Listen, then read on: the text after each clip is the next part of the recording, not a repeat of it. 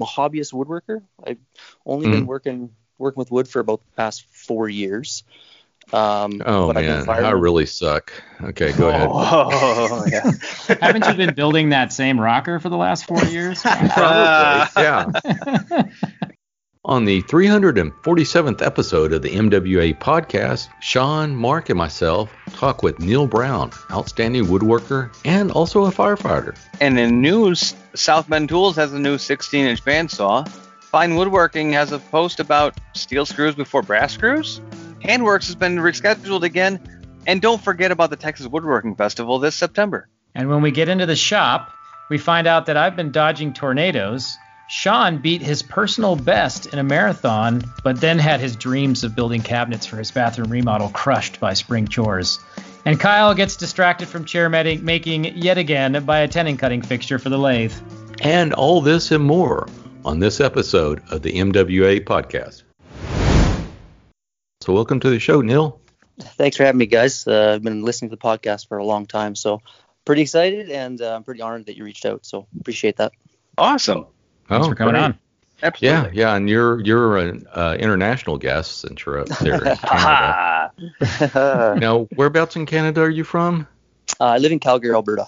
Okay, So so that's Western like a suburb of Toronto, right? yeah, just a hop, skip, and a jump. Yeah.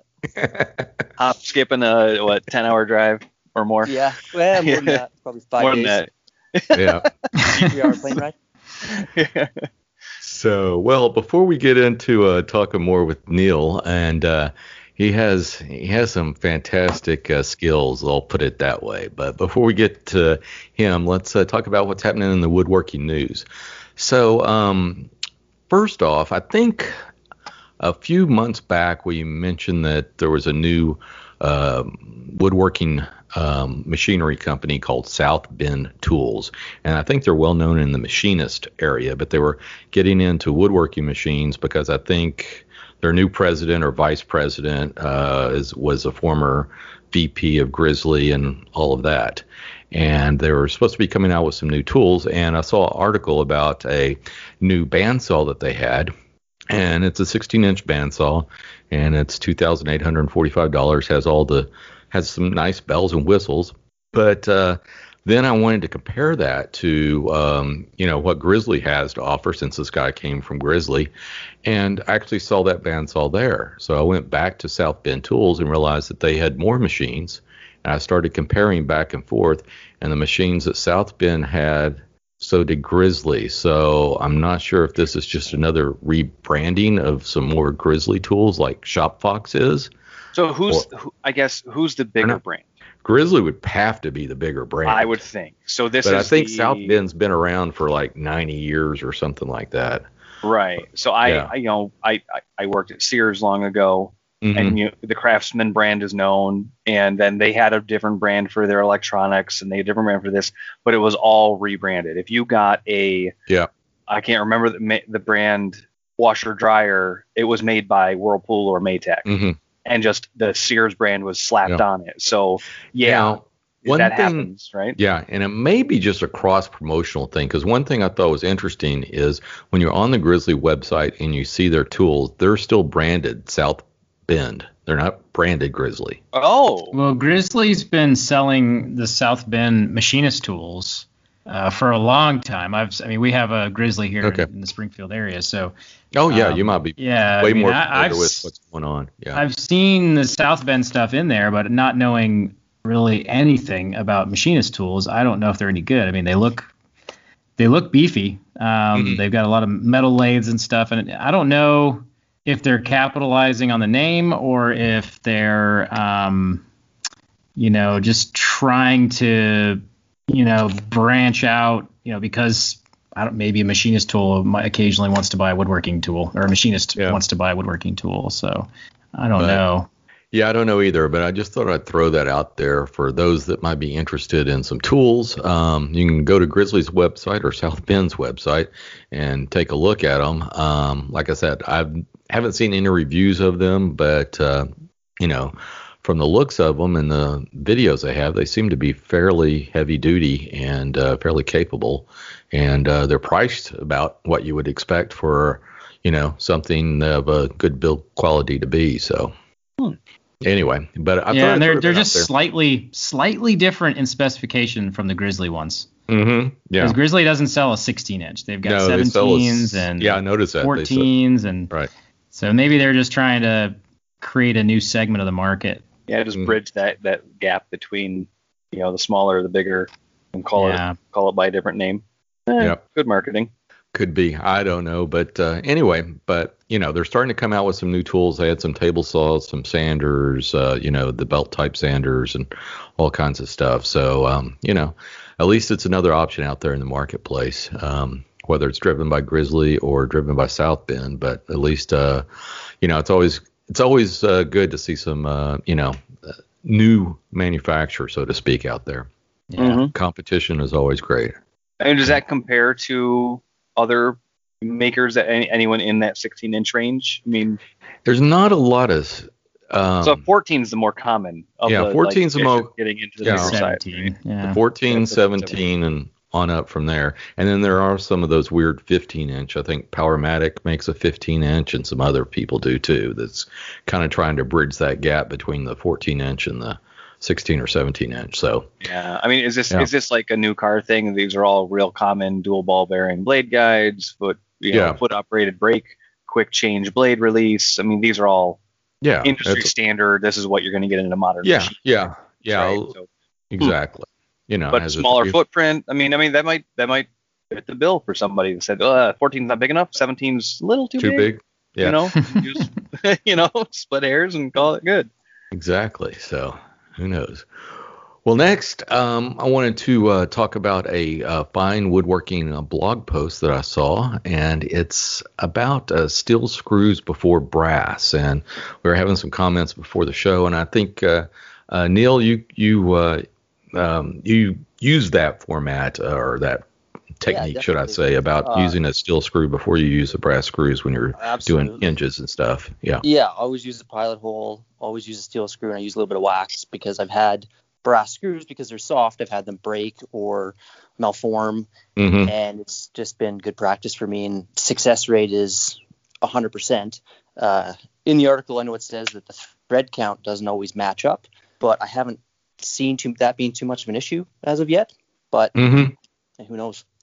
Yeah, this was. Um, I guess someone had had uh, written in, and uh, Mike Korzak, if I'm pronouncing that right, uh, had a reply to it. And yeah, that's what kind of astounded me. He was saying that even when you get the packet from one of the manufacturers where it has a brass screws and it has that one steel screw, um, he was saying that um, the thread pitch in the steel screw did not exactly match the brass screw. So if you use the steel screw and then when you put the brass screw in there, you're actually cutting a second set of threads, which means you got two threads cut in there, which makes for a weaker, um, uh, weaker fastening. So I thought that was kind of, you know, I never even thought about trying to compare the uh, the thread pitches. I just figured they were the same. Yeah, I think I've never thought at them, about They it. look pretty similar. Yeah. Like Uh, almost exactly, but maybe not exactly. I don't know.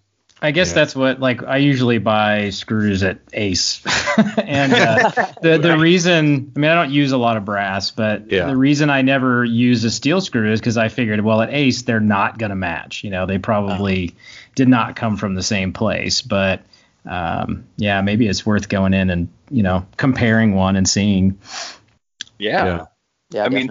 It'll be interesting. I mean, if to do the test, you, you've got a YouTube channel. Do this.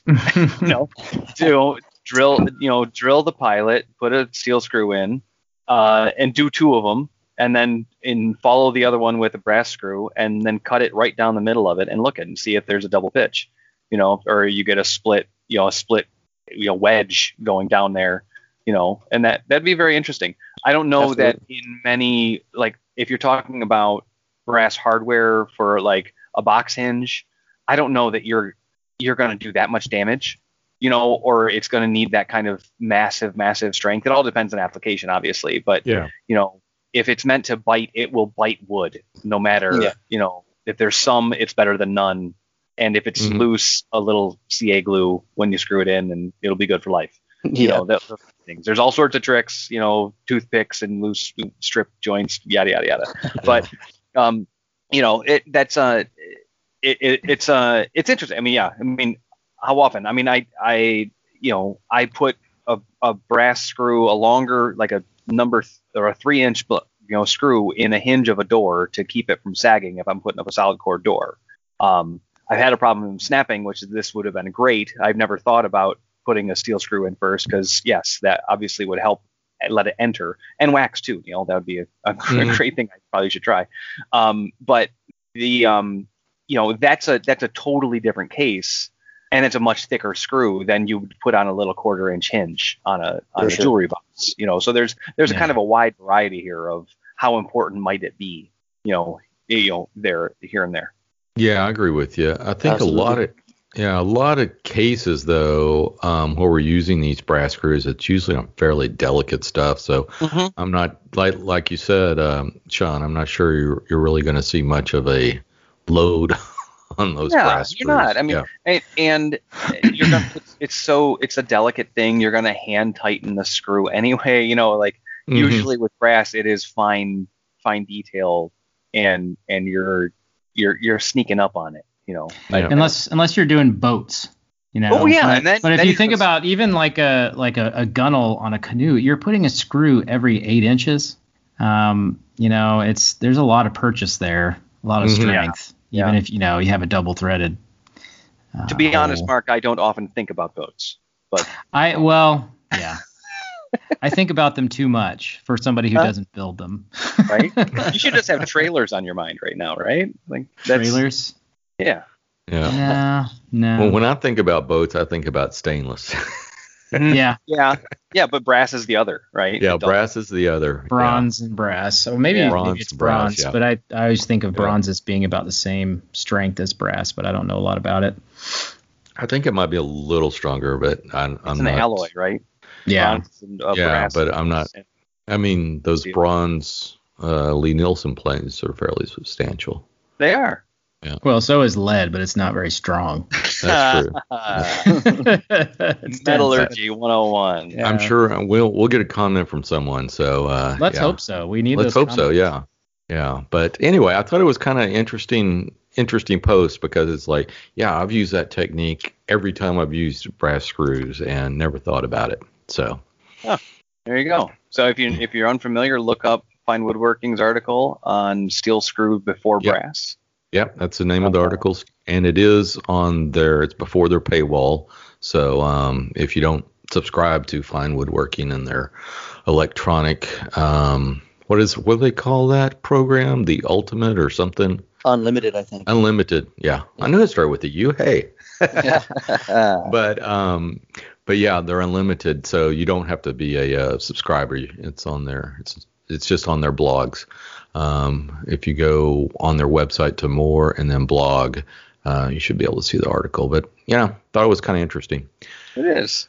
so um i guess i got i don't know if it's bad news it's just um um well it's not bad news but it's kind of eh, I think melancholy we all news. just kind of it's we just know this is going to happen. we just Right. know yeah I mean, But Handworks has been rescheduled now um, for September 2nd and 3rd of 2022. So that's a year and a half away, basically. Yeah, I mean same same Labor Day weekend, just not this year. Yeah. Right? I mean that's that's essentially what they're doing. Probably Mhm. a safe bet for we don't know what the next few months lead. I mean, Yeah. hell, if the Olympics are thinking, you know, you know, Handworks definitely should think too. You know, it Mhm. these these kind of things where you're talking about groups of people, not everyone's comfortable doing it, understandably. Yeah. So and it's a challenge. We get a lot of people from overseas at Handworks, so yeah, um, it's a, it's you know especially challenging for them to travel. Uh, you Mm. never know what will change. It's hard to buy a ticket and expect to be able to use it. Yeah. right. So Think about that. I lost that was ticket. I mean that was my my spring break last year was plane ticket refund you know issue because everything was crapped out you know and then it just didn't go this year but yeah you're absolutely right if you travel who knows you know I don't know Yeah. what borders are open or closed right now But it does look like they've already locked Roy Underhill in. So that's Oh, good. good. Yeah. Awesome. Always fun. hell or Always- high water we got Roy Good. Exactly. So, anyway, so hope to see everybody then on September 2nd and 3rd of 2022 there at the Handworks. I've actually never been, so um, Same. As soon as I decided, hey, I'm going to go this year, they so cancel it's it. your fault. Damn Could you. be, could be. but uh, speaking of a show I have been at before, um, the Texas Woodworking Festival is now the, I guess, only upcoming show um, Yeah, yeah. that I know about anyway. And uh, that's going to be September 4th, 2021. So it's still going to be the Labor Day weekend. But um, in 2021 in Austin, Texas, I think we've highlighted this before, but just wanted to re highlight that, hey, they're in business um, on uh, September 4th, and uh, you can buy your ticket. I think um, it's kind of a um, pay what you can program on their tickets, but I think they recommend a $30 ticket. You know, if you're interested in that, uh, please check it out. I think I know a few folks that are coming down from all over the country to, for this show, so it should be a fun one. So I bought my ticket and I've got my ho- hotel reservation, so hopefully I'm good to go. Pretty awesome. That's Yeah. we got to get Austin on and talk talk details when he's ready to talk more. Yeah, I reached out to him. He's still finalizing some things, but he says as soon as he's got everything finalized, he'll come on. So let's move on to our Patreon shout out. Well, we want to, uh, as always, want to say thank you to our Patreon supporters. Uh, today, we're giving a big shout out to Katie Thompson. If uh, if you would like to support the MWA podcast like Katie does, go to patreon.com/slash MWA podcast. Yeah, thanks, Katie. Uh, both of them have, uh, both Katie and her husband have been on the show, and uh, um, it's always great to to see them, and they do some good work there. And uh, where are they? They're out of um, uh, South Carolina, um, Charleston. Yes. So great to All see them. together to me. Yeah, and, and Katie runs the um, well, I don't know if she runs it, but she's, I guess, the face of the uh, uh, women's woodworking uh, movement. I think Mhm. they do some uh, live shows. I think Wednesday while we record our show, so that's upsetting sometimes. But I think that's recorded. You can go back and listen to them. But they do have the live show. I think it's almost every Wednesday. I always see it on Instagram after we uh, record. So let's move on to what's in the shop. So Mark, what are you working on? Well, I just uh, this week recorded the very last video for the workbench class at home and got it posted. And uh, I spent the day today uh, dodging tornadoes and wrangling a solar water heating system. okay, hmm I saw Let's- your let's- post. let's parse this apart. Okay, so tor- tornadoes. Is it tornado season?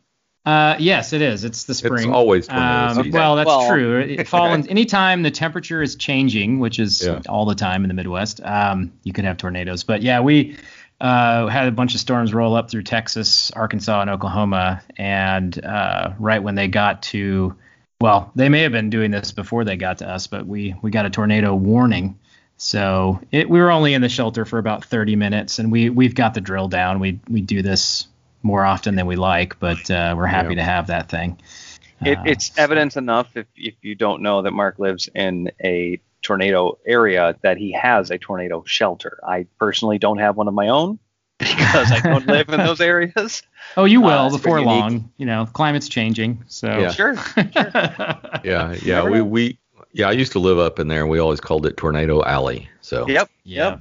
Heard that term many times. Well, when And we so now, go ahead, go ahead. no, no, no, please. Well, we, we when we sold my house to move down here, uh, we made just enough money off the sale to buy a tornado shelter. That was the that was the amount of equity I had in my house. So uh, that was the first thing we did was buy a shel- order a shelter. It took nine months to get it, but um, Wow.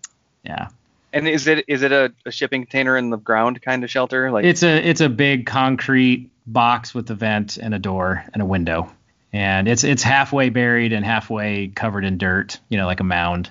okay. Uh, so it's it's it's big. We can you know we could there's enough room in there for us and some students. Um, We Oh. actually had a tornado come through the the neighborhood uh, while I had a student in town, and we just didn't think to tell him like "I- if you need to come back, come back. Uh, he was at his uh, he was at his Airbnb, but um, everything turned out fine. He was he was okay. But now that's part of the orientation now during the spring is like if there's tornado warnings and you feel like you want to be near a shelter, come on back to our place and we'll host you for the night. So Wow. yeah, That's crazy. And now onto your wrangling. What was it? Water. Uh, we've got a solar a solar water heating system that I've been working on for like a year. I think this is like is like Diami's treehouse or and, something and like it that. and it became a bucking bronco. Like what are we wrangling? it's it, I today I was trying to uh, test for leaks in the in the coolant in the well the the uh, antifreeze that that goes in there to the heat exchanging fluid. Um, Okay. And so that's always fun, especially when I don't do a ton of plumbing. So there were leaks everywhere, that uh, lots of bubbles in the soapy solution Uh-huh. that I had to tighten up and reapply um, Teflon tape, things like that. So um, that's always fun. That, that when I get out of my element like that, it's I get tired fast. Mhm. I'm ready to do something else. So I, I I've done almost every utility in a home. Actually, probably every utility in a home. But yeah, every time I go back to the ones that I'm not really really good at, it's it's totally pucker up and check and check and check and just hope. yeah. Yeah. The, well, the, so it's an, there's a new water heater involved in this, and that part was easy. It's it's you know it's PEX. You just Mhm. tighten tighten the clips and off you you can still rotate them after you've got them on there and but uh, this stuff is all it's all metal pipe and and Mhm. um, and corrugated tubing and yeah it's it's um I'll be glad when it's done. It's been in process for way too long. So Crazy. So, is, what- are you going to be using this to supplement your existing water heater or in place of? it will take the place of our water heater. The old water heater is is at the end of its life life expectancy. Yeah. Uh, and it's an electric. We're all electric, so Oh, okay. yeah. Um, uh, this one, w- because it was so much bigger, uh, we actually had to install it in the garage, um, and which made the which made the rest of the installation a little bit easier. There's a little less distance between the solar array, which is a bunch of vacuum sealed tubes, uh, and the the water heater for the heat exchange. So uh, it's a it's an interesting system. It's um, it- it's it doesn't it doesn't have any well you can put these things on your roof but there's no like black mesh like you would see in the old systems it's a there's a manifold and you plug a bunch of vacuum tubes that collect heat and it heats the manifold and the water goes the the uh, glycol goes through the manif- manifold and circulates through a heat exchanger in a regular hot water heater Hmm. and uh, and then there's a there's a regular electric element for backup. So if you you know if you need more heat than you can get out of the sun, you can still get hot water. So it should hot water is very low hanging fruit uh, when it comes to energy usage. So it should make a pretty big difference. Mhm. Awesome. Cool. Yeah. So, so, um, so where do you, so do you have something mounted on the roof to collect the solar heat, or is it outside We have or it- what? We have it on a south facing wall. Oh, okay. and it's it's probably six feet wide and five feet tall. There's 20 or 40 tubes that go in it. I'm not sure. Hmm Um, I haven't. That that's the very last thing you do, and you have to do it in the dark because um, the tubes get searingly hot instantly when they get in sunlight. So Wow. uh, it's pretty gnarly. I, I'm kind of interested to see what that's like when we get it up and running. Yeah, I'd be interested. Yeah, I got a water heater that's at the end of its life, probably next year or so. I've been Yeah, we- looking at options, but I don't know. I can I can Duda Diesel is the name of the company, but um uh the it's it's a you know it's a bit of work to install, but Mhm. if you're comfortable climbing around your attic and drilling holes in your ceilings and uh, running a few wires, it's that's pretty much it. Okay. You also yeah. have to be you know ready to test for leaks. Yes. I, I almost missed that part. They're like you should pressure test this before you uh, put you know a bunch of coolant in there. Good idea. That's what that was today's job. I think we, have got it under pressure now. We'll see if there's still 30 pounds in the morning, and if there is, Yeah. then I'm ready to go to the next to flush flush it out with water. So Oh, good. So it operates at pretty low pressure too. So it's not like you're not Yeah. testing something that's holding that Yeah. 100 plus psi. yeah, I think the the max pressure is 30 pounds. There, there's an expansion tank because um, the glycol can get up to like 400 degrees. Uh, it- it'll actually vaporize at some point, so there's an expansion tank for that. And um, if you if you get a lot of heat, you can and you find that it's you know always super hot, you can um, you can get a, a heat exchanger to dump the heat out of it. So I'm thinking about a smaller one to heat the shop in the wintertime. And uh, and then just put some doors that fold over the tubes in the summer uh, to keep them out of the sun, Mhm. so they don't charge. But uh, I don't know. That we'll have to see how this goes first. Yeah. Well, I'm interested to find out. Yeah. So, What a Sean, what are you working on? Nothing that complicated, man. That that whole story makes me tired. That's crazy. Uh, okay, so where are we? Okay, so uh, on Sunday I ran a marathon, so that took out that day. That's Um, right. How how'd you do? Did you I did all I did all right. did you uh, uh, exceed your 10? goal? Top ten, hell no. Um, I did. I it was my personal best by about 14 minutes, so that's Hmm. huge. Nice. Wow, that Um, is Big huge. chunk of time. Tr- truly, That's a big my my primary goal would be to run the whole thing, and I did not do that. So I still gotta I still gotta crack this puzzle and uh and see You still What? cramped a little bit? Oh, it was. This was the worst I've ever experienced, and it's crazy because I've run, I've run uh, the Columbus Marathon uh, three, four years ago. It was near 80 degrees, and so it was Mhm. like legitimately hot. It stayed in the 40s this entire time, so it wasn't heat. Um, but I actually got cramping to the point I've never actually gotten a full-on stop my foot Charlie horse Yeah. where my calf locked up, and at that time my toes actually curled inside my shoes. So there was something like fluid wise going Mhm. wrong in my body. Like it wasn't, uh, it was muscle and, you know, and but um, I ran a really good pace, uh, really happy with an easy pace for me for about 19 miles, and then it started pulling behind. But I still, uh, I got in three hours and 41 minutes. So I s- that's that's a really big improvement for me. Um, yeah, yeah. Because you you said you want to get below four, I believe. Oh yeah, I mean, I my Yeah. best before was 355. So Mhm. I I said okay, like let me, you know, I I thought for sure I had 345, and I I hit well below 345, which is awesome. Around mile 16, I was doing the math in my head and going, I've got like a 330 going here, like I've got this, and then, then it just kind of fell Yeah. apart. So that's fine. I mean, I'm not terribly upset, and I've I've said before, I I will never quit. I saw people getting carted off, carried off you Mhm. know and i i don't care if i have to crawl i'll finish you know like that's that's where i am but uh but yeah i know i feel good and now i mean that was uh, that was sunday so three days ago as we record this and um i've actually run every day and everything's gotten better my quads are still a little sore but not to a point of you know i can Mhm. walk downstairs freely now i still feel it you know Yeah. but the first Yeah. two days was a little bit of a I might spill this coffee kind of Right. you know like fall down uh, but anyway so that's that's what happened this weekend but um I Well, did you have a beer when you but- finished? you know what okay so let's talk let's talk uh, that, that, that's your thing.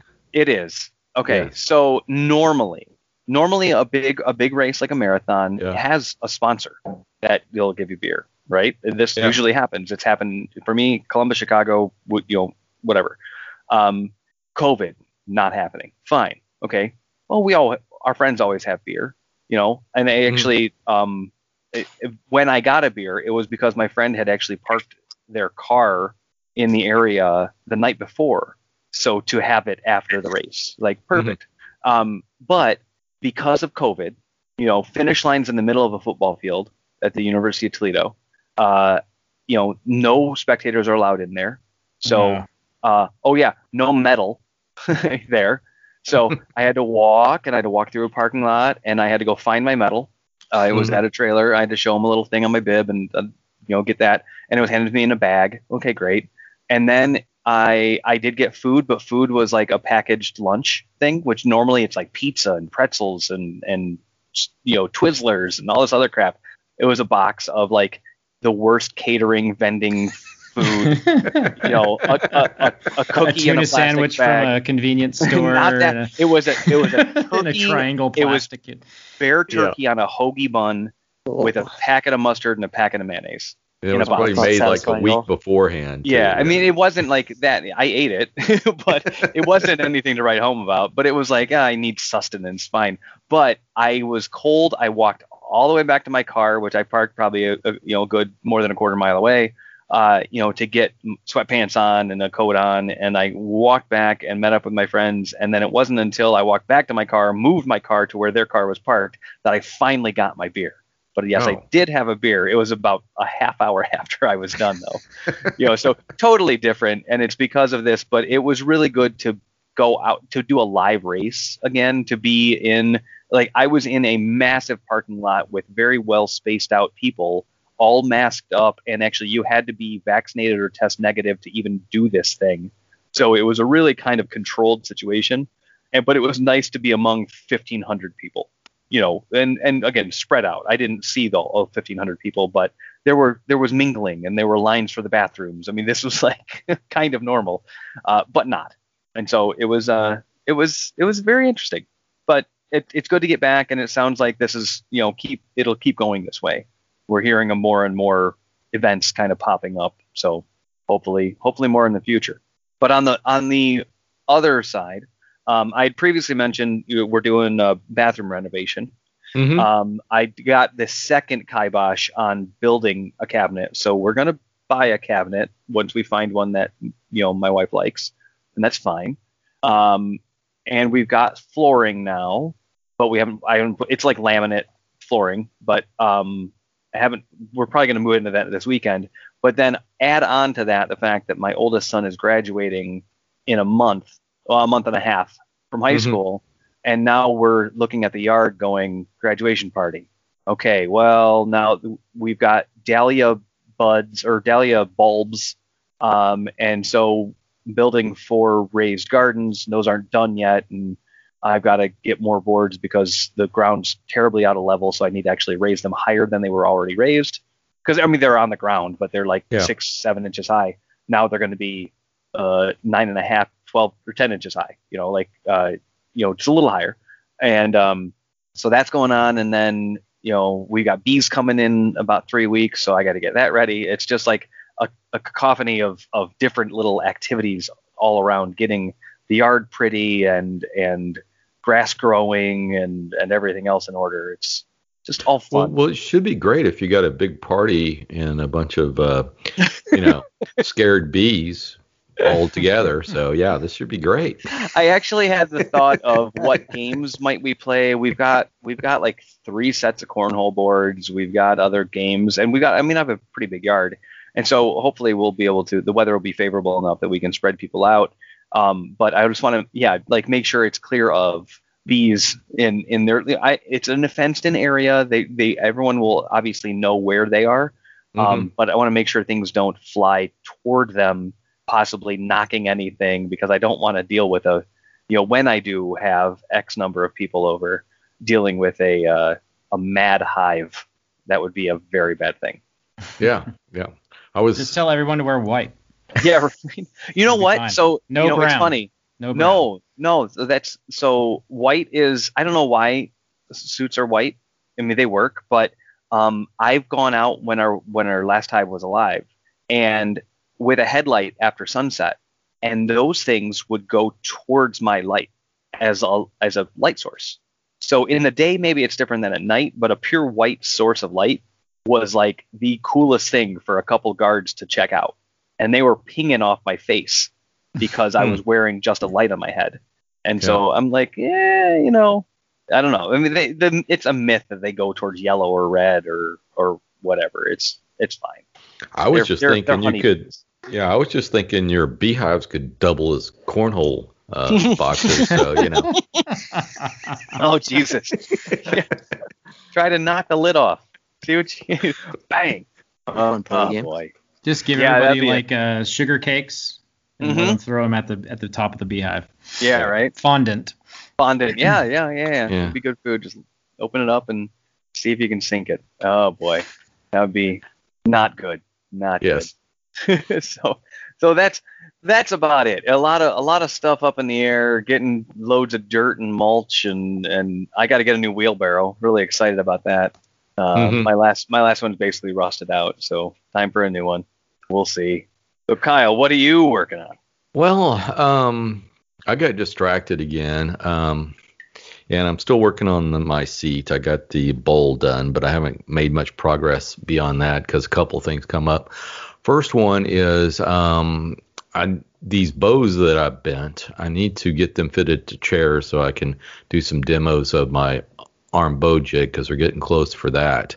So I saw a tenoning jig that um, George Sawyer uh, posted a I don't know a few weeks ago, a couple of months ago, using the using a block of wood on his lathe to kind of center the uh, bow, and then using one of those Veritas tenon cutters to cut it. So Oh, Yeah, I'm kind of post. yeah, so I'm kind of experimenting on that uh, with that. So I've actually made a little fixture that will fit into the banjo of my lathe, so I can actually raise it up and down for different thicknesses. So I want to be able to do not only arm bows, but also do be able to do, um, you know, like spindles and stuff like that. If I can figure out a good way to do it, which I think I have, but I haven't got there yet. Um, I just haven't had time to uh, mess with it this week, but hopefully I will. And uh, so, anyway, so uh, I'll I'll be working on that, and I'm still trying. Uh, well, hopefully get that darn seat finished so I can actually assemble my chair. Well, we can go into more about how long this has taken me when we talk to Neil a little bit later. Um, since I told him he would lap me, and he did. But uh, anyway, and then then besides that, I've been uh, I've been cleaning house because uh, my wife's been away for a couple of months. I think y'all know uh, my mother-in-law passed away back in um, uh, late October, end of October, um, and so she had to go back overseas to help uh, with her father, who's he has diabetes and and he wasn't doing well, so she went over there. Now he's doing better, so that's all good. And she's got someone that can take care of him going forward. But um, she had to do all the probate of the will, get power of attorney, and all that stuff. So she's been gone about two months. So she comes home Friday. Wow. Oh my gosh. So I've been, you know, okay. While she was gone, I did clean the house, but I did it once. Like yesterday, right? No, no, Yeah. no, no. I mean like a month ago. or the opposite, like yeah, six weeks Yeah. ago. yeah, yeah. so, so I've spent the past three days doing the deep cleaning because that's all she's been doing is taking care of her dad and cleaning and going through her mom stuff. So the last thing she wants to do is come home to a dirty house. So, Right. you know, right. I did get the dishes that were piled up to the ceiling done. Oh Uh, my god. no, it wasn't that bad. The Kyle version of Sarah Cynthia Sylvia Stout would not take the garbage out. Yeah. Have you ever read Shel Silverstein? Uh, no. Oh, No. good poem. The Good title oh, good says poem. it all, though. Yeah. It does. exactly. It's a very long, wordy poem, but yes, Yeah. it's exactly that. So I was doing that, and I actually, and I, I might should mention this on the next show, but I'll go ahead and mention it now since I haven't actually tried it out. But um, my shop is, you know, under my house, kind of like if you had a basement shop in most places. And so I got stairs coming up, carpeted stairs, and it's always been pain in the butt making sure you know you're not tracking shavings up. So I bought, um, and since I cleaned everything, um, I didn't clean the shop, but I cleaned everything to the shop. Um, I got one of these um, mats that they use for contractors that have the sticky stuff on it, Mm-hmm. you know, that you walk on. So I'm Yeah, putting it's one like of a, those. like a, a wide roll of tape, essentially. Exactly. Fly paper for your shoes. Exactly, exactly. and it's it's like it's like I I don't know, it's like 24 by 36 or something like that or something. Anyway, it's it's I've big. seen that stuff run straight up up carpeted stairs, like Yeah. it, just the whole path of it. Yeah. So um, they sell these pads which are have 30 of those sheets. So once they get dirty, you can just rip one off and Mm. there's a new fresh one. So I put that out out in front of uh, my shop uh, door. So we'll see how well that works. So I'll report back. Okay. Yeah. Exciting. So yeah, yeah. And unfortunately, it's kind of expensive. Um, they're like 40, 40, almost 50 bucks, but you get three pads of 30 pads. So I'm thinking it should last a while. Do you recycle should- them when you're done, or I think they're throwaway once you do. So, you know, you got It's that. pretty thin mill, sticky back plastic. Yeah. it's I know. plastic? Okay. Yeah. It was paper. Yeah, yeah, it's it's it's not good for uh, uh, environment type stuff, I guess, unless they can be recycled. I haven't looked into that, but it is um, Good for like your it'll be- marriage. Yeah, exactly. Not tracking shavings up up. You know, usually by the time I got to the top of the stairs, they were off my feet, but they're like embedded into the carpet of the stairs. But you know. Oh, anyway, but I'm usually the only one that uses that staircase, so it's not that big a deal, but still. Oh. So, uh, with that, uh, Neil, what are you working on in your shop? Uh, I'm just finishing up a set of baby gates. Our our little guy's threatened to crawl here, so Oh, any day he's going to be on the move. So I'd rather have those gates in place before that happens. So you, so you make the gates yourself? Yeah, yes, of course. I, uh, they're just construction lumber, frame and panel, MDF panel. Um, takes a lot of work to make construction grade lumber not look like construction grade lumber. Yes. And uh, uh, yeah, my fiance came to me with a picture, so that's what we went with. It's got just like the faux barnwood cross on it, and uh, yeah, Mhm. just getting the getting the hinges mounted right now. So So are you gonna have any inlay on these? not on these. It probably. I wonder how they would do in pine. They're not they're not heirloom baby gates. No, but I want them to last for at least another kid, so tried to make them sturdy. Oh, well, good, good. Yeah. All right. Well, so what are you trying to corral him from getting out to?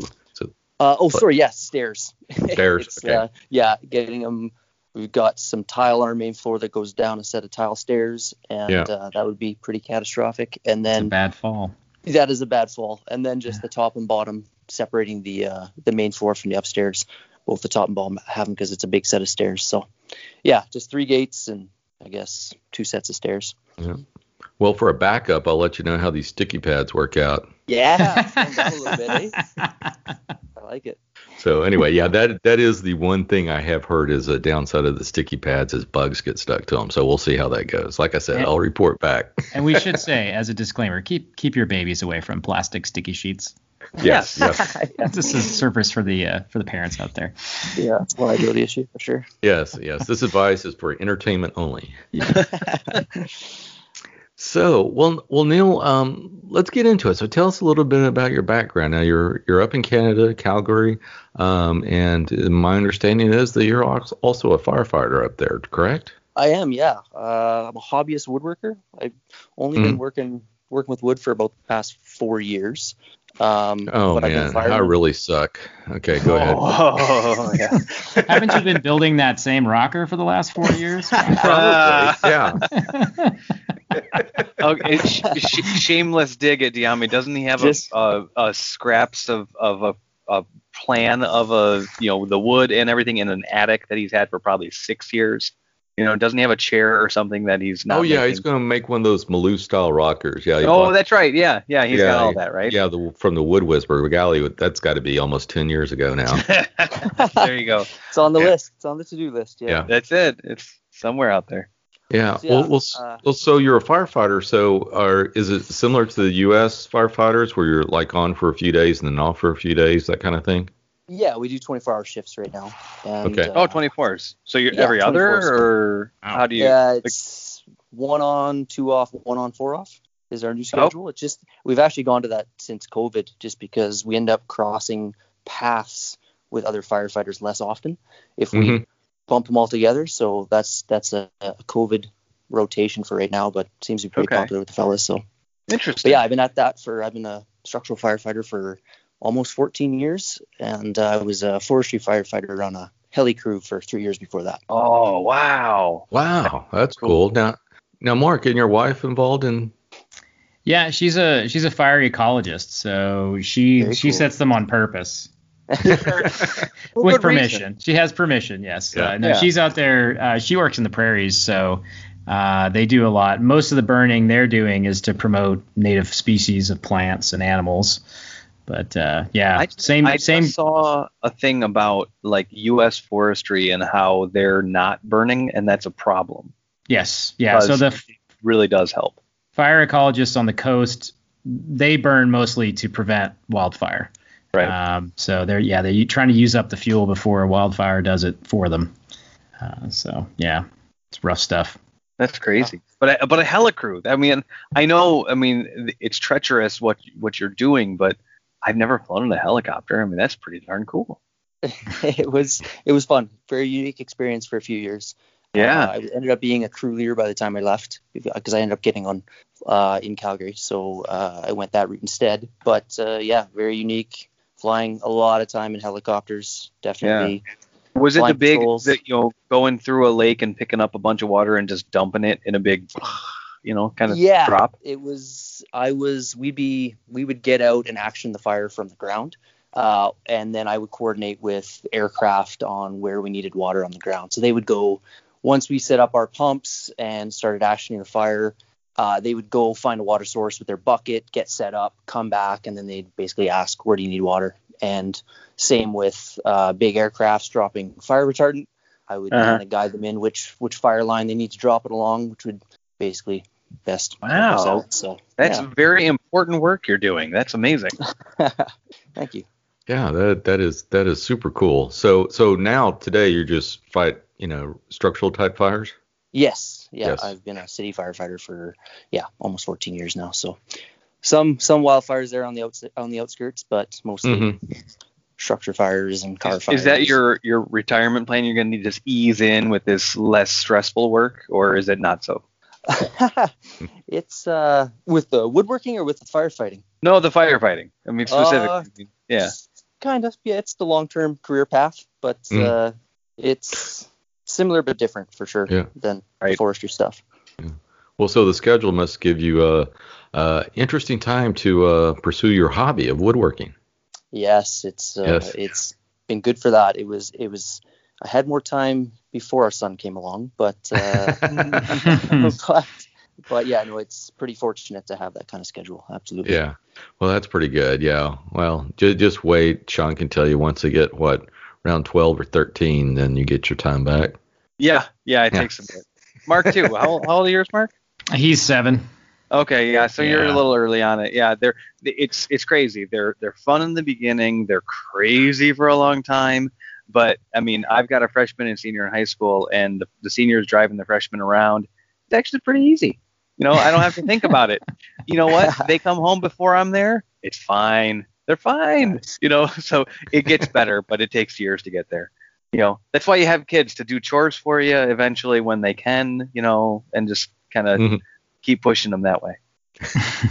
Would you please let the dog in, son? Oh, Yes, it's it's yes. beyond that. It's like, would Yeah. you mow the lawn? It looks like crap out there. and then they do. It's great. Yeah. Yeah. When I was growing up, it was like, will you change the TV channel? Yeah. I remember that. I got a little bit of that when I was very young. Yeah. Had the There was only 12 channels though, so it wasn't Yeah. too hard. You just Well- you know, thunk, thunk, thunk. exactly. So, well, so Neil, so tell us about. So you decided to build the Galbert rocker. So tell us a little bit about um, when you decided to take on that project. Uh, actually, it was when I started woodworking. I Mhm. Had it in my head. It was a goal that I set for myself. Okay. To when I had kids, I would build a rocking chair. So that was but again four years ago or so, and I've just been tinkering around. But finally, it came up, and so I attacked it basically. Um, Yes, you did. Yeah. Now, now you you have such a uh, fantastic attention to detail. Um, I mean, as, I can't believe you've only been woodworking for four years. If you know, you go through um, all the stuff you posted on Instagram. It's just absolutely exquisite work. Well, wait, Uh, what what you. hobbies did you have before woodworking? Ah, good point. Uh, a lot of outdoor pursuits, hiking, climbing. Uh, Nothing a lot more- hands. Yeah. Music. further from home stuff, I guess. Yeah. it was. Yeah. Um, kind of sports. Uh, yeah, mostly climbing, snowboarding Okay. in the Well, winter. climbing is kind of attention to detail, I'd say. It is. It is. Yeah. Yeah. It's not. Focus, It, it's it's not intense focus. you uh, know, focus, but the the fine motor skill, dexterity kind of thing. It's in there too, Yeah. but let more about holding on to your, for dear life than than fairing a curve with a spoke shave. Like there's there's differences there. Absolutely. But uh, but yeah, you have some. You have a great eye and uh, some great skills. And, I really uh, appreciate that. That's that's a huge compliment. Thank you. Oh no, I, I'm not complimenting. I'm just recognizing the uh, the work there. All the legacy. Photography, your photography I'm like, is how really long good have I been too. woodworking? Damn, boy, he's good. So anyway, but you have made a lot of great stuff. But yeah, back, but before we get into that, a little bit more about the Galbert rocker. So this is the first quote unquote chair you've built. Is that correct? Yeah, it is. Yeah. Uh, I've never built anything. No, everything I've done before has been flat work, basically Mhm. cabinets and and uh, stuff like that. So this was definitely a an undertaking, and Yeah. and I would encourage every woodworker at some point to build a chair because I learned a ton in Oh, the yeah. process. Well, so, uh, Yeah, Yeah, I mean it's easy to say that you built the the the the rocking chair, but it you built the chair making tools you needed for the build of the rocker. I did, yeah.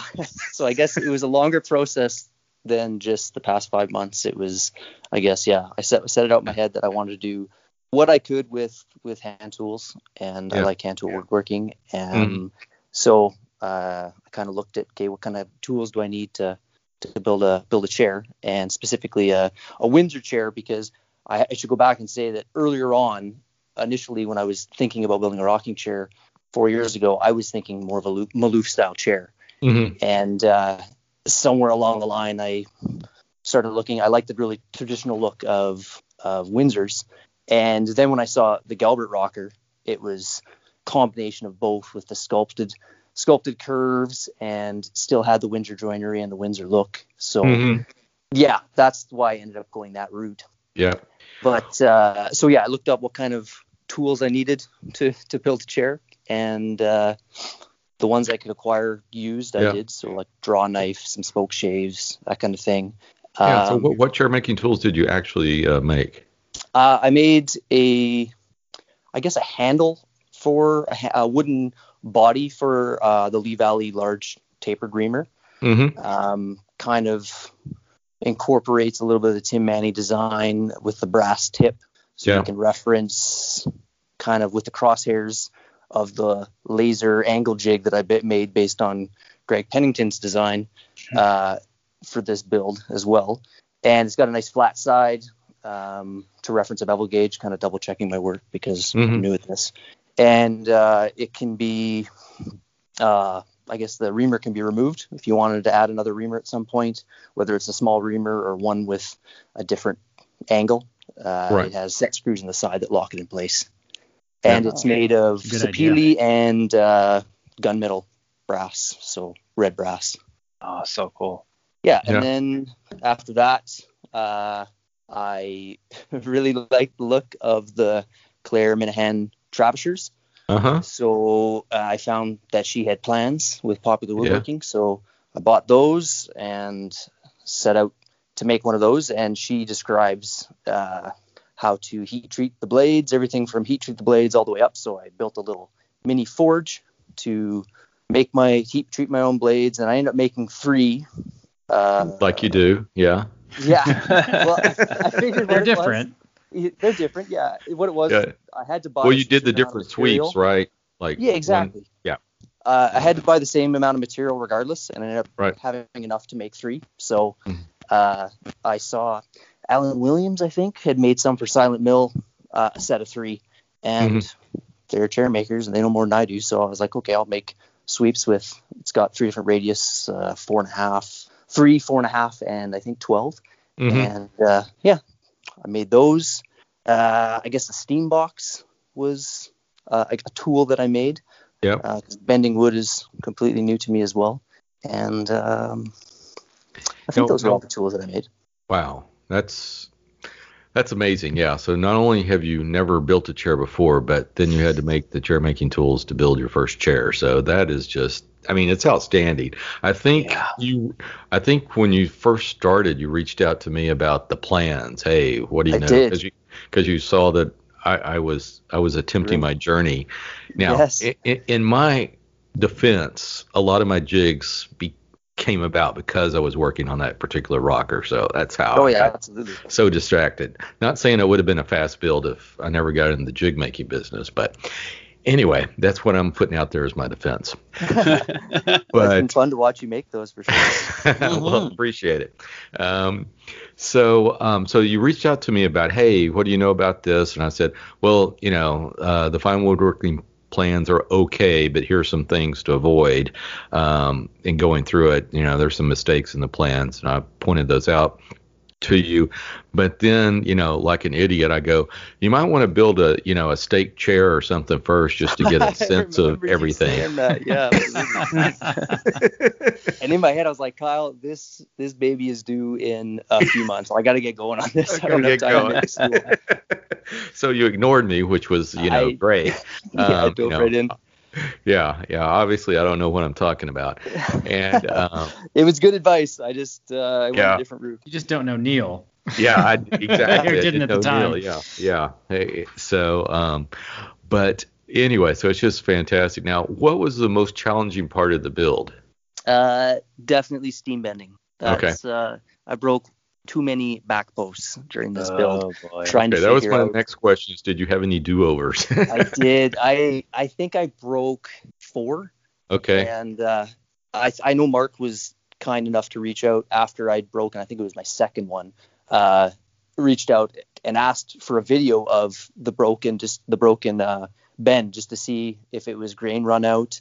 And Mhm. after I showed him the pictures, I added a, I added a, a video to my story, and uh, he agreed that it was pretty straight grained. So I ended up what did I end up doing? I everybody in the woodworking community was super helpful actually, Yeah. but uh, all kinds of suggestions. I ended up um, doing a few different things.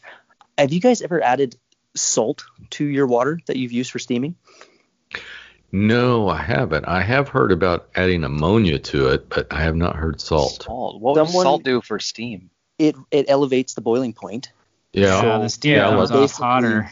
It Yeah. ends up coming out hotter. Instead of being 212 Ah. degrees, it's 216 degrees. And I was Hmm. doing this in the dead of winter in Calgary. So Yeah. in my garage, which is where my shop is, which is unheated.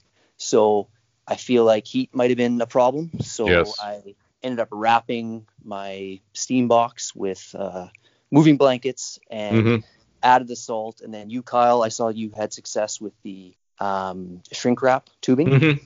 So I went back and read the the Galbert posts on that, and I picked some up. And I think I feel like it was the salt. When I added the salt, seemed to be I had all success after that. So, Hmm. but I ended up using all of those tricks moving forward. Yeah. So maybe How much salt did you add? of all of Did you, how much salt did you add? Just curious. I ended up adding like probably a quarter cup for a little Earlex steamer. Yeah. Whether or not that's the right amount, I don't know, but it worked. It worked So, for you. Yeah, you got the for me. temperature up. Yeah. Hmm. Yeah, and like I said, it's it's cold out there, so I had heaters going, but it's yeah, it's still Yeah. Calgary in the winter, so I'm fighting that. You think Oh. you'll Um, need so to yeah, do that steam in the summer too? tricky. Sorry, Do you think you'll need to do that in the summer as well? uh, I don't know. Yeah. I guess we'll Uh, see moving forward. Well, more more heat's always good. Um, yeah. I think I, I've I found something that worked, so Yeah. I'll probably be hesitant to move away from that. Well, yeah, I think I'm gonna try it. I mean, you know, and mine's. I mean, my when I run mine, it runs consistently 210. Um, Yeah. Yeah. Which. and I did notice the temperature go up after adding Yeah. salt. So, So- yeah. yeah, I mean, gonna- Kyle, I mean, you, you get into elevation stuff too, right? Kyle, you're near sea level. Yeah. Yeah. Yeah. Being I'm, down there yeah. in the bay. I'm at sea Yeah. level. Yeah. Yeah, I'm I mean, you're basically you you got water in your Uh, I'm- backyard. I'm, right? about, you know, let's see, the height of my steam box. Yeah, let's put it about Yeah, measure- 4 we're feet above sea level. Single Four- digits. four to six feet above sea level, right? And you know, like here, I'm I live at 600 feet above sea, above sea level. You know, Yeah. Calgary, I don't know, probably similar or more. You know, Yeah. it's uh, area. it's pretty high. It, the elevation's pretty high here. yeah. So, So I mean, yeah, Yeah, where you mountains, boil is different where I boil. You know, there- there's a lot going on there. Oh yeah. When I took a class at Anderson Ranch and um, we were doing some some bending, the- luckily the only thing we had to bend were some thin, thin spindles and a crest rail. Uh, the spindles weren't a problem, but the crest rail was just because we were up in the Colorado mountains. Yeah, Yeah. Hmm. yeah, Just getting get enough heat in there. Yeah. So uh, man. This is crazy stuff. yeah, so um, so yeah, so what kind of wood uh, did you use to uh, to build the rocker? uh, kiln dried walnut. Kiln dried walnut. Yeah. There you go. So, no, so yeah, so of- you're dealing with the whole kiln dried thing. Yeah, so that's yes, even absolutely. some more stuff. Yeah. That adds a, a level of trickiness as well. Yeah. Now, now, how did you? Now, what finish did you use and uh, on on the rocker? Uh, I used Osmo PolyX uh, Okay. oil, the satin finish. I've I've used it on a bunch of product uh, Mhm. projects, and I really like the the look and the feel of it, and Mhm. it's been relatively durable. So sticking with that, same thing. Kind of found a recipe that works for me. So Yeah, yeah, that's good. That's yeah, I got I that stuff always on. A, enjoy working with that. yeah, yeah, I got super easy to use as well. yeah, my Velda chair, which is out of walnut and butternut. That's what I have on it. It's it's Nice. boy, it's probably six years old now, so it's held up pretty well too. So That's awesome. yeah. Now you also, of course, um, you just can't be normal. Um, you had to put a little uh, wire inlay to dedicate it to your uh, son there on the uh, bottom of the rocker. I did, yeah. It's uh it's a brass wire inlay, just a Yeah. little picture of a tree and then a little dedication to him. Yeah, that that is super nice. Now, have you done the wire inlay before? Uh, yeah, I've done it on a few other small projects. Like this was Okay, definitely the, okay. the the the largest that I've done and probably the most complicated that I've done. But uh, I saw it. I don't know what I Hmm. saw it in. It was used on uh, antique, the wooden stocks of antique uh, long rifles and Mhm. muzzle loaders, and that's where I Hmm. saw it. And I thought it'd be a really cool addition to my woodworking if I could just add a little touch of that here and there. So I I did initially I did one on the the pull of a, a gift box or sorry a, a keepsake box that I made Mhm. uh, just to dress it up a little bit. And I did my signature on the back of a few projects as well, just to again add some character to it. But uh, it's been really really rel- well received, and a lot of people have been really interested in it, learning more about it. And uh, Yeah, yeah, I, I am awesome. too. Yeah, I saw some of the uh, tools you had to do that. It looked like you had cut up or some uh, big X-Acto blade knives and stuff like that's that. That's exactly that's that's the majority of them is just to uh, punch little X-Acto blades that you just stab into the wood. Now, once you get the wire Hmm. in there, um, do you just sand it off or sand off? Uh, yeah, you end up adding. Uh, I have a little concoction, but it's basically water with a touch of hide hide glue, and uh, that just swells the wood. That kind of Mhm. locks it in place. It's surprisingly uh, durable. Uh, some guys like to to file it flush, but I've just glued some uh, sandpaper to a block of wood and nice gentle sand it off. But yeah, then just sand it flush basically, Hmm. and it's held up. All the projects I've had, nothing's nothing's fallen out. I end up putting it in probably mm, I'm trying to think of how close to a sixteenth of an inch. It's probably sixteenth of an inch tall. Yeah. Yeah, deep, exactly. Yeah. So it's it's in there. And then once you add, apply some finish, it it doesn't go anywhere. Yeah. Hmm. Wow. Yeah, that's that's that's super cool. Now, um, now, do you plan to make another rocker or any other I- chairs? I do. I mean, I I really enjoyed making the Galbert rocker, and I have all the bending forms and everything in yeah, place. yeah, they, those It's take up a lot of space, don't they? they do. They really do. So I, I'll definitely end up using those. I'm really interested in building a continuous arm rocker as well. Uh-huh. Um, I really like the look of that. So down the road, that'll be one I, I make as well. Um, and yeah, maybe some bar stools for a house and dining room chairs down the road, maybe. Yeah. So yeah, that was the reason I made all the tools because I'm like, okay, I'm going to be making more chairs. Mhm. Let's make some nice some nice tools to help me along the way, set myself up basically. You'll be amazed at how small the continuous arm rocker looks compared to the Galbert rocker. That thing is enormous. It's Uh, it is a terrible. yes, it is a big. It's wide. I mean, I have a continuous arm rocker, and my son thought it was a kid's rocker. Like compared Oh, to the other, yeah. I mean, they're just it's very low. They're very low, and um, they just they have a, a nice compact footprint, but they're perfectly comfortable. I mean, they're Mhm. normal width. Uh, but yeah, it'll it'll it'll look really small compared to the Galbert rocker once you Yeah, put them side by side. is know. a good point. I think a lot of the more contemporary uh, Windsor, whether they're rockers or chairs, are a lot bigger than the Yeah. uh, traditional ones. yeah. Yeah, Yeah, sack backs are usually quite compact, and yeah, the fan back is a nice small chair too. hmm exactly. So, um, so tell us a little bit about some of before you got on the rockers and chairs. Tell us a little bit some of the other projects you've done. You've done some looks like some hollow form vessels and cabinets and stuff like that. Yeah, the, the hollow forms was uh, kind of a selfish endeavor. I, I got in my head that I wanted to make one, but it also was kind of um, practicing my lathe skills essentially. Uh, Mhm. So once I made one, I was like, oh, that was a lot of fun to make, and I guess I'll make a bunch of these and give them out as gifts at Christmas. so Mm-hmm. they're a lot of fun to make, and uh, like I said, I honed my skills on the lathe in the process. But Oh yeah. yeah, Yeah, and th- then you put a lot of like little sculptural elements into the vessels once you did it. Some little uh, nice little details. Yeah, a little carving makes it a little Yeah. more, a little unique, so everybody's not getting the same gift, I guess. yeah. Uh, and and of course we must point out that you uh, you made your own lathe tools. I did, yes, I did. Just carbide tip, but uh, they it would have been nice to get into traditional lathe tools, but this was an easy Yeah. way to, to step into it, and I could get them at a decent price, and that's a lot of the reason I make my tools is I cost. It's nice to uh, save Mhm. some money when you can. Heck yeah. Yeah. Yeah. No kidding. And uh, and so you've done some Kumiko. Um, Yeah, my my hand tool cabinets are have some Yeah. Kumiko on them. Um, and you mentioned my cabinets as well. I've spent oof, it's been a while. You talk about long projects. I've been working on my hand tool cabinets for like a couple years now. But uh, yeah, I'm happy with those. how they're turning out. I'm almost done. I've got one more compartment that I want to I need to complete. That's pretty much one of my next projects is completing this last compartment, and Yeah. uh, I can call them done for a while. Yeah, your hand tool cabinet is exquisite. It's it's very nice, and you again have the wire inlay on you know your saw retainers and all kinds of things. Even your now, how are you doing the wire? The uh, I guess it's not an inlay, but it's a, like your little uh, wooden pegs. It looks like it has a brass um, ring around it, ring Oh, around the, the top knob. of it. Yeah. Yeah, that was a that's a Lee Valley. Um, I think they're called like inlay knobs or something like that. Oh, okay. Yeah, that wasn't one I made. That was I bought that, and then you add the whatever wood you want to. Oh, okay. A little circle inlay. Yeah. Oh, was- okay, okay. Yeah, right. that's I bought that knob, and then I put the little embellishment of the uh, wire inlay on one of the paddles, I guess you call them, that that holds the Hmm. Saws in place. One of my dovetail saws. Yeah. Well, you know, just as a hint, I would I wouldn't say you bought it. I'd just say, here's how I made that, uh, because you fooled me.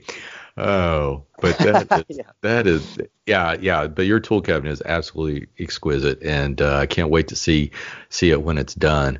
And then you've also done the uh, Shoshi band, if I'm even saying that right, finish on some of your Shugiban. Yeah. So see, there you yeah, go. That's how I you played say around it. a little bit with that, just uh, on a couple of my turnings, um, Yeah. bowls, basically just blast them with uh, blast them with the torch, and don't blast them too much, and Yeah. then gently apply the finish. But it's a cool look for sure. Yeah, it is cool. I've wanted to try that. I never have gotten around to it. And uh, then, uh, then I guess you you built the uh, proverbial uh, river table.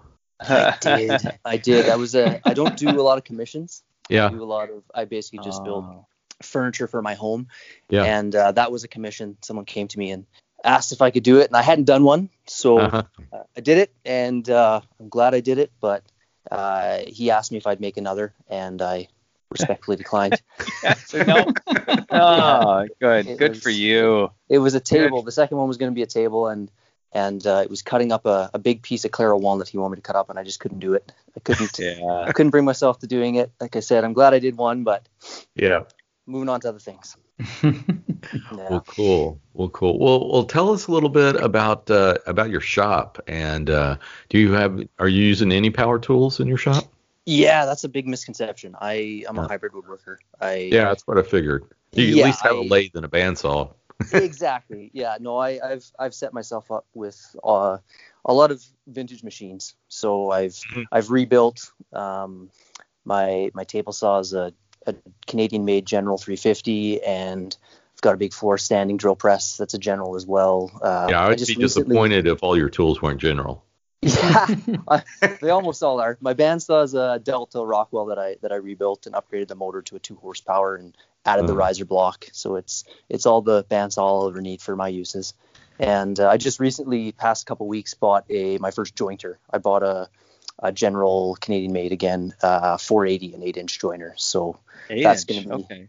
yeah, that's Yeah. going to be a nice uh, upgrade to the shop as far as because I've been up to this point I've been jointing everything by by hand with with hand planes, which is enjoyable to a certain degree, but sometimes you just want to mill some lumber and move Yeah, on to the fun absolutely. part. So Mhm. Yeah, just getting it done. So yeah, I have a nice little shop set up, and then I have my workbench and my all my hand tools that I get the most pleasure out of Mhm. using. Well, so how big's your shop? Uh, well, it's a two-car garage that we use Okay. as a two-car garage. So all of my all of my tools except for my workbench are on casters. Uh-huh. So everything it's the garage is 24 by 24, so that gives me enough room in in front of my fiance's Jeep for my lathe and my wood storage and my drill press, and then down one whole side is all of my my workbench and all of my machines. So Hmm. when it's time to make make something, I can pull everything out. I can get set up in a couple minutes, yeah. and uh, so it's not a big deal. But yeah, most of the time it's a two car garage with two vehicles in it. Hmm. Yeah. Well, well, cool. So uh, you got to limit your fiance on the length of vehicles she can own. She's got a short little Jeep right now. Jeep That's or shorter. has to stay to. Yeah. Uh, not much room for anything else. yeah, and it sounds like you need to uh, at least uh, paint your bandsaw green. I know. That was uh she actually surprised me with that. I I went to buy this bandsaw on Kijiji. Uh, I guess that's Canadian Craigslist. Um Mhm. A few years ago and uh I went to buy it and I was like, "Ah, should I buy this bandsaw?" And she's like, "Yeah, go for it." Well, she bought it out from underneath me and ended up giving it Oh to me at Christmas like a month and a half later. I was like, "Oh, he already sold it. Oh, that's too bad. It was a good deal and it would have been a nice bandsaw. It was a really good Oh, price." And then. Christmas morning, she's like, "There's one more present," and uh, we went over to my neighbor's house who were storing it in their garage and pulled it out. So, Oh, yeah, So cool. Yeah. so it's got She's sentimental a value. So I don't think I'll be, I Yeah. won't be making that one green anytime soon. no, that's pretty cool. That That's is cool. Really, really cool. Yeah, that is cool. Well, well, so what's uh, after you get done with the um, the uh, child railings uh, for your house? What's the what's the next project for you? Uh, I've been geeking out on mid-century modern furniture. So Uh-huh. Uh, we need a new coffee table. So Okay. I've been looking at some Hans Wegner uh, coffee tables, and uh, I'm gonna end up doing one. I've got I've got the material for it. It's gonna be walnut with uh, I'm gonna incorporate some Danish cord into like a shelf underneath. Mhm. Experiment with that a little bit, which I'm looking forward to. And then That's it's just gonna be yeah, building furniture for our house. We got maybe a new bed frame, nightstands. Um, finishing my tool cabinets is on there, obviously. Yeah. But yeah, that's that's pretty much it. Just keeping this a hobby. Well, cool. Yeah, that Danish cord, that looks interesting. That's something I want to give a try. I and I shouldn't even tell you this, but yeah, one of my goals is to one day make kind of a of my own design a uh, more of a contemporary Windsor with a uh, somehow incorporate Danish cord into the uh, back and I can see that. I can see Yeah. that for you. I it's funny. I'm I'm not gonna do it. I'm gonna let you do it. But I did have that thought. no, I think I think somebody's um, beat me to it already, and I know yeah. I know Curtis Buchanan has one that has a woven back, so Oh, it's cool. it, it's been done, but yeah. yeah, I, I have a ladder back with a little bit of Danish cord in the back of it. Yeah. Oh, that's awesome. Yeah. But it was a it was a reproduction from oh gosh, 40 years ago. Wow. So It's a nice natural material like wood made of paper, so kind Yeah. of goes hand in hand, I think. Well, cool. Well, cool. Well, um, that sounds fantastic. Well, thanks so much, Neil, for uh, giving us a rundown of what you're doing. Man, I can't believe that you've only been woodworking for four years. That is That's just amazing. it really is. Thank really you. That's I appreciate that. yeah. I'm gonna wager that the stuff he's gonna build soon is probably gonna turn out okay. Yeah, I'm- I'm yeah, I'd thinking say. so. Crossed. you know, and and he probably doesn't need to you know start on you know you know making a baby coffee table or something. He just needs to. Yeah. You want to make a lazy Susan first, you know, cut your teeth on that. Yeah. yeah. Start slow. well, let's move on to our fortnightly beer choices. So, um, first off, I guess I'll start us off here. I'm back on the ciders. Well, I've never left the ciders, but uh, again, it's Austin East cider. But this time, I'm trying their Texas honey cider. In uh, I guess uh, you know, Sean kind of inspired me as I was going down the shelf and go, well, let me try the honey one. So I did, and I think it's my favorite so far out of all the uh, Austin East ciders I've tried. So I recommend that one highly. So Nice. it's uh, again the uh, I guess a brewer cider, whatever you call them.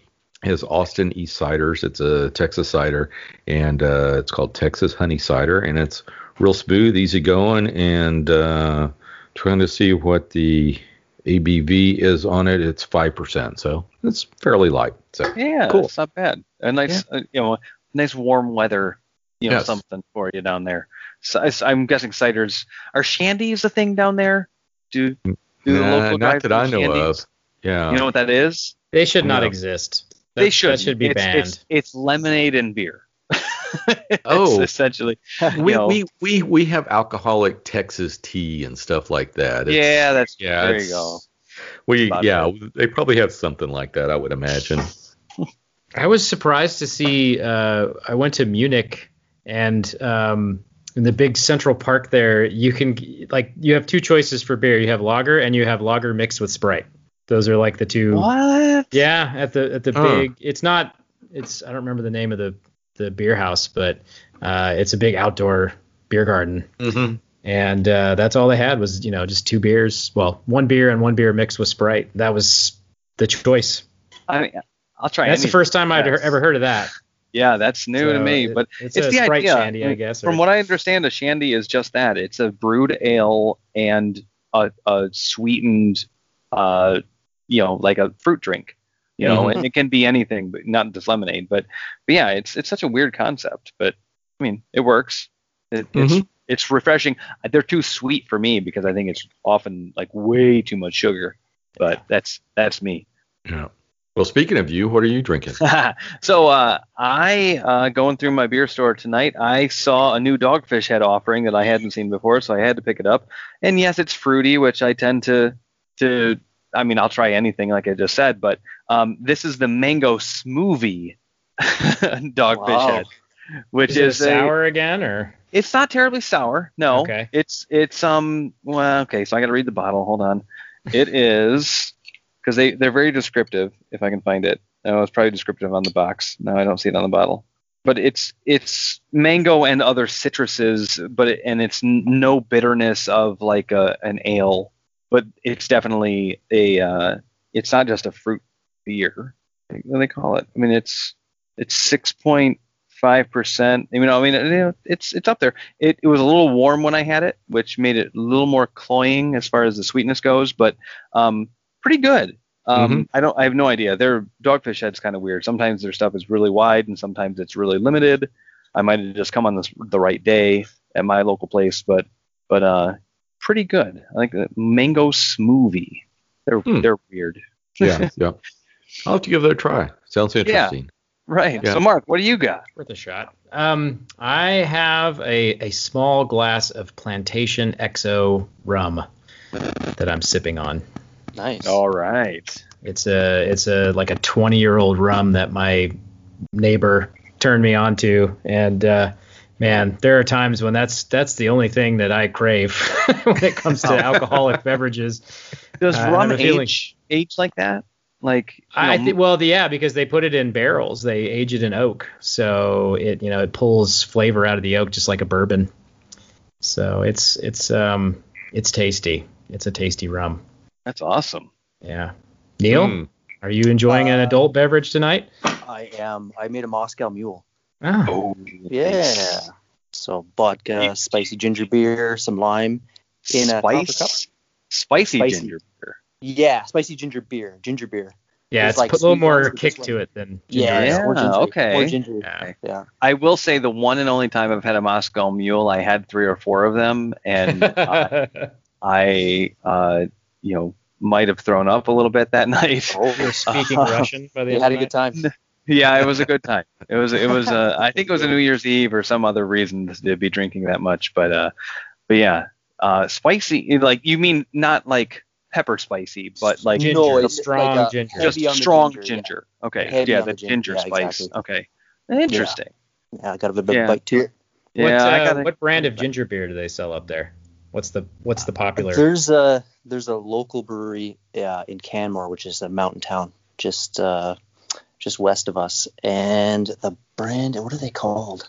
Is it a I'll micro? It's a up and get back. microbrew uh, ginger beer. Yes, they make yeah they make it's a brewery as well, but then they also make soft drinks. Okay. They make their own soft drinks. And this Oh, is that is so cool. Yeah, that sounds yeah, tasty. that is cool. I'm gonna have to look up the name so I can give them a shout out. But uh, Absolutely. yeah, that's where it's from. Cool. Very Oh, cool. Fantastic. Well, Neil, uh, if folks want to follow you on the interwebs, where may they do so? Uh, on Instagram at Brown's Woodcraft. All righty. Mark, So, what about uh, I got, I got to pause right there. So, what? guy, a guy who's only been woodworking for four years, Instagram's a great tool, but you Mhm. found a catchy. I mean, I guess your last name's a, a nice, good, tight last name, but Brown's Woodcraft is like the the perfect. And you could start a business on that.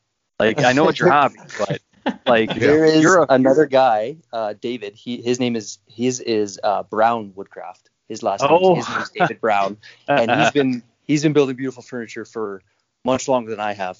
And uh, so he, he reached out to me uh, after I got it and said, "Hey, nice to meet you. Figure we're so close, we might as well might as well be friends." So, uh, yeah, there you go. There you go. I was Well, that's a good way. That's a good greeting. Uh, you know, That is a good greeting, good and welcome that's on a Instagram. very, Yeah. very nice. Uh, again, a, good name. Mine's a not that nice. Anyway, Mark, how about you?